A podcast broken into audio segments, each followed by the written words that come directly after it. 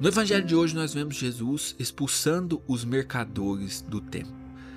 É muito importante a gente entender bem esse evangelho, por quê?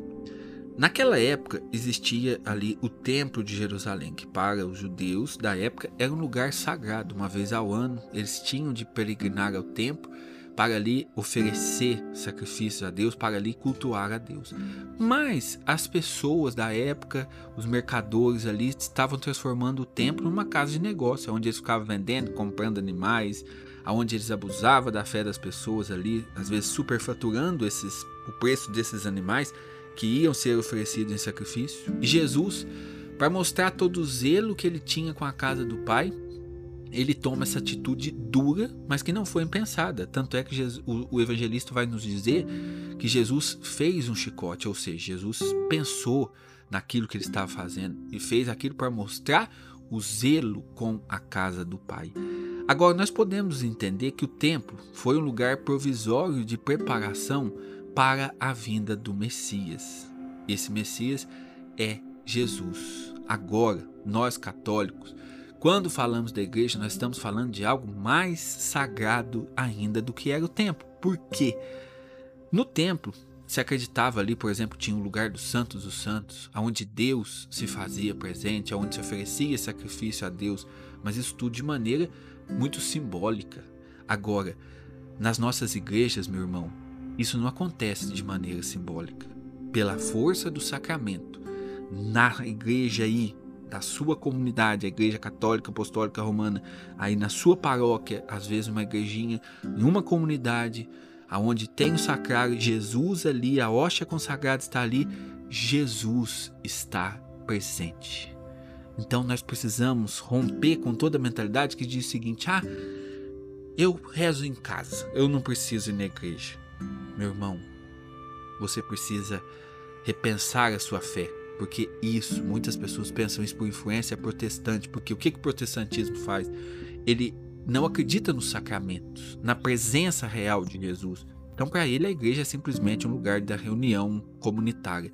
Agora, para nós católicos, meu irmão, a igreja é algo especial. A igreja é de fato um templo, um lugar onde Deus está presente. Quando você entra dentro de uma igreja católica, Jesus está ali, vivo e presente. O Deus verdadeiro está ali. Na hóstia consagrada já não existe mais pão, mas é a presença real de Jesus. Por mais que seus olhos vejam e seja pão, por mais que você pegar, você cheirar, você comer, é pão. Mas naquele pão está a presença de nosso Senhor Jesus Cristo. E essa presença, pela força do sacramento, nós não conseguimos copiar e reproduzir em nenhum outro lugar. Então, por isso, nós precisamos ter zelo com a igreja, frequentar a igreja, se possível, ir diariamente à igreja, adorar Jesus. E a igreja não é sagrada simplesmente porque tem o sacrário que Jesus está ali. Isso já seria, o maior motivo. Mas ali também nós temos, por exemplo, o altar, onde o sacrifício de Jesus é renovado.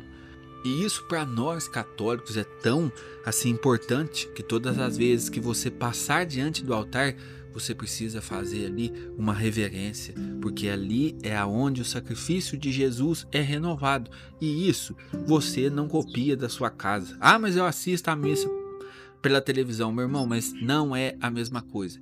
Na igreja, Cristo se faz presente pela força do sacramento. Jesus ali na comunhão, ele te espera no Santíssimo Sacramento.